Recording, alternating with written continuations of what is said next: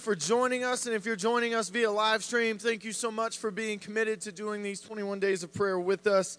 Just as a quick reminder of our structure, I'm going to give just a short, just a short encouragement about prayer and just an expectation that God wants to do miracles. And then we're going to break up into, uh, we'll do another worship song then we're doing 25 minutes of personal prayer. And what we want to encourage you to do is come down and grab these prayer requests that are just at the front of the altar here and to just use your faith to believe with them that God's going to do the miraculous in their lives. And then we'll do another uh, worship song and we'll finish up with 10 minutes of just corporate prayer, all of us praying together in unity, and it'll be good. So thank you for joining us um, here in person and online in 2 Corinthians chapter 5 verses 14 and 15 the apostle Paul says for Christ's love compels us because we are convinced that one died for all and therefore all died and he died for all that those who live should no longer live for themselves but for him who died for them and was raised again. The apostle Paul says that it's Christ's love that compels us. This actually brought to my mind uh, the story from Matthew chapter 9, verses uh, 36 through 38 is what I'm going to read. And it goes like this It says, When he saw the crowds, Jesus, when he saw the crowds, he had compassion on them because they were harassed and helpless, like sheep without a shepherd. And then he said to his disciples, The harvest is plentiful, but the workers are few. So ask the Lord of the harvest, therefore, to send out his workers into his harvest field. Jesus looks at the crowds of people that are hurting and in need of a miracle, and the Bible says that he's filled with compassion for them. And his response to this feeling of compassion is to teach us to pray. To teach us to pray that God would send someone out to be his rescuers, to be his shepherds to these people. Now, here's where I want to go with this. Paul in Second Corinthians says it's Christ's love that compels us. But look at, look at Paul's starting point. It's in Acts chapter 7 verse 57 all the way through Acts chapter 8, verse 3. Just, just check this out. It says, At this they covered their ears, the preaching of Stephen. They covered their ears, and yelling at the top of their voices, they all rushed at him, dragging him out of the city, and began to stone him. This is Stephen, the first martyr of the church. It says, Meanwhile, the witnesses laid their coats at the feet of a young man named Saul. This Saul is the same guy who would become the Apostle Paul. It says that while they were stoning him, Stephen prayed, Lord Jesus, receive my spirit. And then he fell on his knees and cried out, Lord, do not hold this sin against them. When he had said this, he fell asleep, and Saul approved of their killing him. On that day, a great persecution broke out against the church in Jerusalem, and all except the apostles were scattered throughout Judea and Samaria. Godly men buried Stephen and mourned deeply for him, but Saul began to destroy the church, and going from house to house, he dragged off both men and women and put them in prison. Paul start I mean if you're going to pick somebody to answer the prayer of Jesus, the Lord send people out to care for those that are hurting and broken Saul is not your guy unless he's had an encounter with Jesus. And once he's had an encounter with Jesus, it's why not him? His life is so radically changed by the compassion that Jesus shows him, by the love that Jesus shows him, that Paul's the one telling us, hey, it is the love of Jesus that compels us to action now. Can I just share with you, church, that the love of Jesus always compels us towards others? It's always moving us beyond ourselves in the direction of other people. And I just love, I love that the scriptures let us know that Saul, this Saul, wait a minute, isn't that the guy? He's the one that approved of the, the killing of the first martyr, the first guy to die for, for believing in Jesus. Saul was the one that approved of that. And then Saul was so inspired, apparently, at the murder of Stephen that he decides to go get official letters to just go start murdering all sorts of people and literally destroy the church of God. And God said, That's who I want to use. I wonder how many of us are really comfortable with being in the background when God's actually trying to move you to the foreground of going out and being his rescuers. Like, we can come up with excuses for ourselves. I got plenty for myself. God, I just really was not like I've got too much history. You know, I got too much back. I've failed you too many times. I'm not your guy. And Paul's sitting there screaming, "Hey, dude, did you ever like you know destroy the church actively? No, Paul, I didn't. He's like, Then Christ's love compels you, son. Get out there. What is your problem? What are you waiting on? And so, church, what I want to do tonight, what I want to encourage us all to do is just, just say, God, why not us? Why? If you can use Paul, you can use me. If you, God, why not right now, as we pray over these prayer requests, why not right now miracles start to take place in these people's lives? Why can't it happen? He could use Paul, a murderer, the church destroyer, and he could say, Son, I'm gonna, you're going to go out there. You're going to write the most, you're going to write more of the New Testament than anybody else. The, the same guy who destroyed the church is going to be the one that does the most to build it. That's wild. We got to, I just, we got to elevate our thinking a little bit because prayer is great, and that's the first thing that we should do. I just want to encourage us. We're going to pray tonight. But if you just keep reading in Matthew's gospel, Jesus teaches his disciples, hey, look out, look and see with my eyes. There's a lot of hurting, broken people. Tonight, you're going to lift up a lot of prayer requests of people that are in need of a touch. They're the ones that Jesus looks on with compassion and says they need somebody. You get to be that for them today. But can I just remind you that we go right from that, Jesus teaching them to pray, to Matthew chapter 10, when Jesus actually looks at them boys and goes, Now get out there and go do something. and, and it would be easy for them to just be like, Jesus, we're going to pray for people to go do it. And Jesus like, No. No, no, no. What I lead you to pray for, I'm also leading you to fulfill. Get out there. Church, what I want to encourage us to do is to not just be satisfied with praying for miracles but to start praying and saying, Lord, how are you sending me out to rescue people? Because one of our big prayers, one of our big prayers, and this is Paul's point, the love of Christ compels us to go out and tell people about what Jesus did for them. One of our big prayers over this 21 days is that we start seeing the lost get found. We want to see lost people get saved every single service we have in this building. How many of you want to see that too? Yeah, Jesus wants to see it too. And Jesus is saying, Yeah, pray for people to go out and work the fields because they're ready for harvest. And then the next sentence, Jesus says, Hey, you go work the fields. Praying is great. But let's also carry that out when we leave this room tonight. Let's, let's let the Holy Spirit give us the eyes of Jesus to look out and see people that are hurting and need a touch from us. Let's not be satisfied with just praying for miracles when Jesus is calling us to go out and bring a miracle to somebody else's life. But what if I don't have the faith for it? I don't know.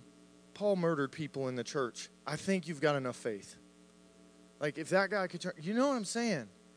Like, we, everything that you need, Jesus has already given you. So let's pray passionately and let's believe that as we pray, God's going to do a miracle. You got, if we're not going to believe it, why are we praying it? Jesus prayed, and then we get Paul we get this story. Go, Lord, raise up people to send out in the harvest field. And then out of nowhere, the worst candidate possible, God's just like, well, that guy looks great. You look great too. You, you look like the exact kind of person that Jesus wants to just change the world with. I'm just telling you. So let's pray tonight for these prayer requests. Let's pray in faith that as we pray, God, we just believe that you're responding to these people, that you're going to do a miracle in these people's lives. We believe it. That's why we're here. That's why we're doing this. That's why we're praying this. But Jesus, we don't want to stop at prayer. As we go to work tomorrow, give us your eyes. We want to look out at the crowds around us at our workplaces, maybe at the schools that we work at, whatever it is. We want to look at them and we want to see them through your eyes. How do they need a touch from heaven? And then use me. Use me. I, I'm willing, Lord, to be your hands, to be your feet, to be your voice to these people's lives. If they need provision, give it to me so I can give it to them. Like, I just want to be a steward of, of my time and my time. I want to do it for your glory. Paul said, It's Christ's love that compels us because we are convinced that one died for all, and therefore all died. And he died for all, that those who live should no longer live for themselves, but for him who died for them and was raised again. We want to be sent ones who are going on mission that no matter what we do with our lives, wherever we work, whatever our daily life looks like, that we realize, just like Paul, who was radically transformed by the love of Jesus, that he's not going meaninglessly. He's going on purpose to represent Jesus to a lost world. Amen? So let's remember that as we're praying. We're praying in faith, believing that God is doing a miracle and that as we leave, God's going to give us eyes to go out and do the miracles out where the people are lost and broken. Amen. Let's worship Jesus one more time before our personal prayer. If you'd stand up with me.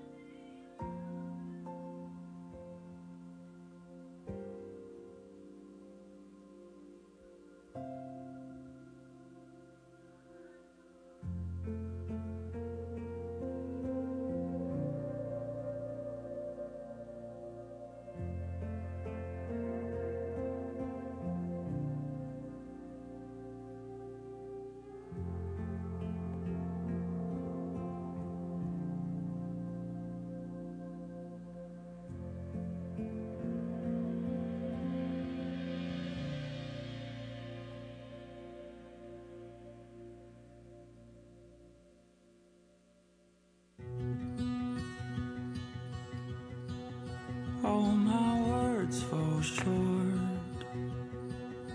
I got nothing new. How could I express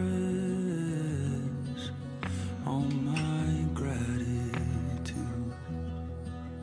I could sing these songs as I often do,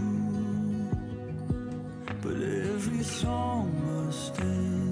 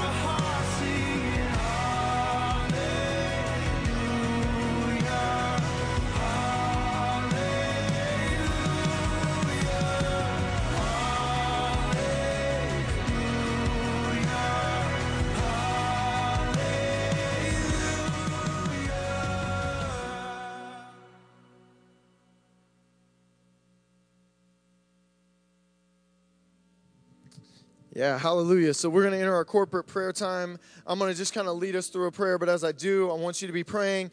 Pray out loud. You don't have to be yelling or anything like that, but we want you to pray audibly as I just kind of lead us. As the Lord just drops stuff on your heart, you pray with us, okay?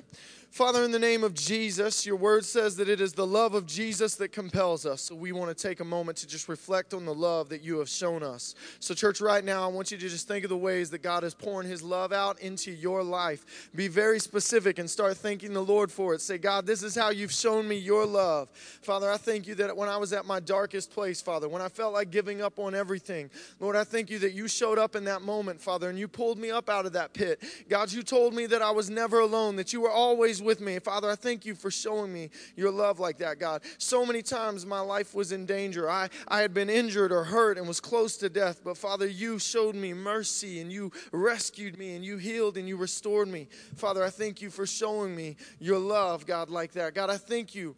God, I thank you that when I felt like I'd made too many mistakes, Father, God, that you loved me and you forgave me and you restored me and you said it's not over until I say it's over. Let's keep moving. God, I thank you that you poured your love out over and over and over. Your love for me is just so good, Father. Church, just thank him for his love. We just thank you so much for your love, Jesus. God, I pray right now over our church, Father, that you would do what Paul prayed over the church in Ephesus, Father, that you would give us eyes, Father, that you would open the eyes of our understanding, that we could know just how high and wide and long and deep is your great love for us, Father. We won't do more for you than the revelation of your love that we have. So, Father, just give us a greater revelation of your love for us, Father, that we would be compelled by your love to go out and love our neighbors the way that you have loved us, Father. We need a greater revelation of your love. So just keep pouring it out on us, Father. Keep pouring it out on us, Father. Now, God, right now, your love compels us to go out and to reach people for your glory, to go out and be the hands and feet and voice of Jesus to those around us. So, we want to think through right now, church, we want to think through where our life takes us on a day to day basis to our workplaces, our co workers, our bosses. We want to think through when we stop to get gas. We want to think through those restaurants that we eat at frequently. We want to think of when we go home to our families. And we want to start praying that the Lord would lead us to love them and point them to Jesus in all those different areas. So just start praying through your specific day and ask the Lord to give you a heart to minister to the people that you encounter. So, Father, I pray that, God, as I go to get gas, Lord, as I go to get gas, that you give me a heart for the clerk working behind the station, Father. God, that you would give me eyes to see the needs in their lives, Father, that I would be motivated by your love to just show them your love in and through my life, Father. I thank you that you give me provision to do that. God, I thank you for my workplace, God. I pray that I'm a that I'm a vessel of your love and your generosity and your care to the people that I work with every day, Father. You send me there on purpose. I'm not just accidentally going through life. We're living intentionally for the one who died for us and rose again, Father. I pray that when I go home to my family, God, that I'm ministering to them, that I'm loving them the way that you love them, Father, that they see Jesus in me, Father, that they would find hope in Jesus because of my presence in their life, because I'm carrying your love with me everywhere that I go. Father, we pray for those relationships Father, within our families that are broken right now, God, we pray that you would just, your love would compel us to love beyond ourselves, Father, that we would love beyond arguments and disagreements. God, that we would just love, that love would just pour out of us everywhere that we go because your love is so great in our lives. We thank you for that, Lord. God, we pray for our neighborhoods. God, we lift up our neighbors to you, Father, those neighbors that we don't even know yet. God, you've, you've appointed us for such a time as this. You've positioned us in the neighborhoods that we live in. We're not there by chance, Father. Your hand has guided us. So, Father, we lift our neighbors up to you and we ask you to give us your eyes Jesus could look out at the crowd and see the needs. Give us eyes to see the needs, Father, and then give us hearts that are motivated by your love to go and meet them, Father. God, help us to overcome the uncomfortableness, Father, of, of saying the first words to our neighbors that we don't know. God, help us to not be shy, but to be bold because we're carrying the greatest news ever with us. God, I thank you that we don't have to have all the answers. All we have to do is tell people what you've done for us, Father. That's the only message we need to share is this is how God has poured his love out into my life and he can do the same for you. God, help us to love our neighbors. Help us to live on purpose with intention. God, to see everything is designed by you, that it's not happenstance. Compel us, Father, to go and live for you and for your glory. To believe, God, that you will work through us in those situations, in those circumstances, and in those relationships. Father, right now, we just want to pray as a church. I just want to invite you to pray. If there's any, if there's been any hesitancy in your life to share Jesus with others, maybe you don't feel like you know what to say when you encounter them. Maybe you don't. Maybe you don't feel confident enough. Maybe you're super introverted, and that the whole idea just. I want you to just start lifting that up. Just say, Lord, this is how I feel about it, but I know that you've sent me. I know that you want to show yourself through me. I know that it's through me that you're making your appeal to a lost world. That Jesus prayed that I would go and do this, that I would go and be his hands and be his feet and be his voice. So just give it to the Lord and just let him know. I'm shy, I'm nervous, I'm scared, I'm intimidated to do these things but you want me to so give me your love that compels me beyond my fear beyond my, my hesitation beyond my shyness. God give me your love. Father i surrender it to you god. This is what you want me to do with my life. You want me to just live for your glory. So father we surrender it to you. We surrender it and we ask you to help us overcome those things in our life that would keep us from doing your will and your purpose god for our lives. We just want to show the world your love. We want to show the world your love, Father. Your love compels us, it compels us. Father, we pray for provision. God, as we go, you sent the disciples out. You sent them out and you told them not to take anything for the journey, that everything would be provided for them. Freely they had received, freely they can give. Father, we just thank you that you bring all grace into our lives so that we can abound into every good work. Church, right now, I just want you to start thanking God that He has given you everything that you need, all the provision you need to go and be the hands, feet, and voice of Jesus. The Lord is providing it to you, and I want you to just take a moment to just thank Him for it. In fact, I want you to think of specific needs. If you know of specific needs of people in your life where they need a touch from heaven, whether it's financially, whatever it is, I want you to just start thanking God that He has equipped you to go and meet those needs, that He has given you grace to abound unto every good work. Just thank Him for it and name those situations specifically. Father, we just lift those things up to you, God. Those, those specific neighbors that, that are in need, that we can go and minister them, give them groceries, Father, that we can help them pay their, their gas bill this month, Father. Maybe their, their, their kids need new clothes, and you can, you can move us to do that, Father. Maybe there's a family down the street from us that's battling some sickness, some disease, Father. We can go and carry the hope of Jesus, the promises of eternal life to them, Father. Help us to be compelled by your love to do these things for our neighbors, God. You have put us there to be your light in dark places, Father. May we not shy away from it. God, we just lift every one of these situations up to you, Father, as we're just going throughout our day and we encounter people who need a touch from heaven, Father. We thank you that all grace has been given to us to abound unto every good work, that we're not going to lack when we live generously. We're not going to lack when we live generously, Father. You are stewarding your resources through our lives, Father, and we thank you for it, God. We thank you that we can go in confidence, God, that you've got us that we can do everything that you ask of us, Father, without fear, without fail. God, you're with us. God, we just thank you for it. We thank you for it. We thank you for it. God, you're so good. You're so good.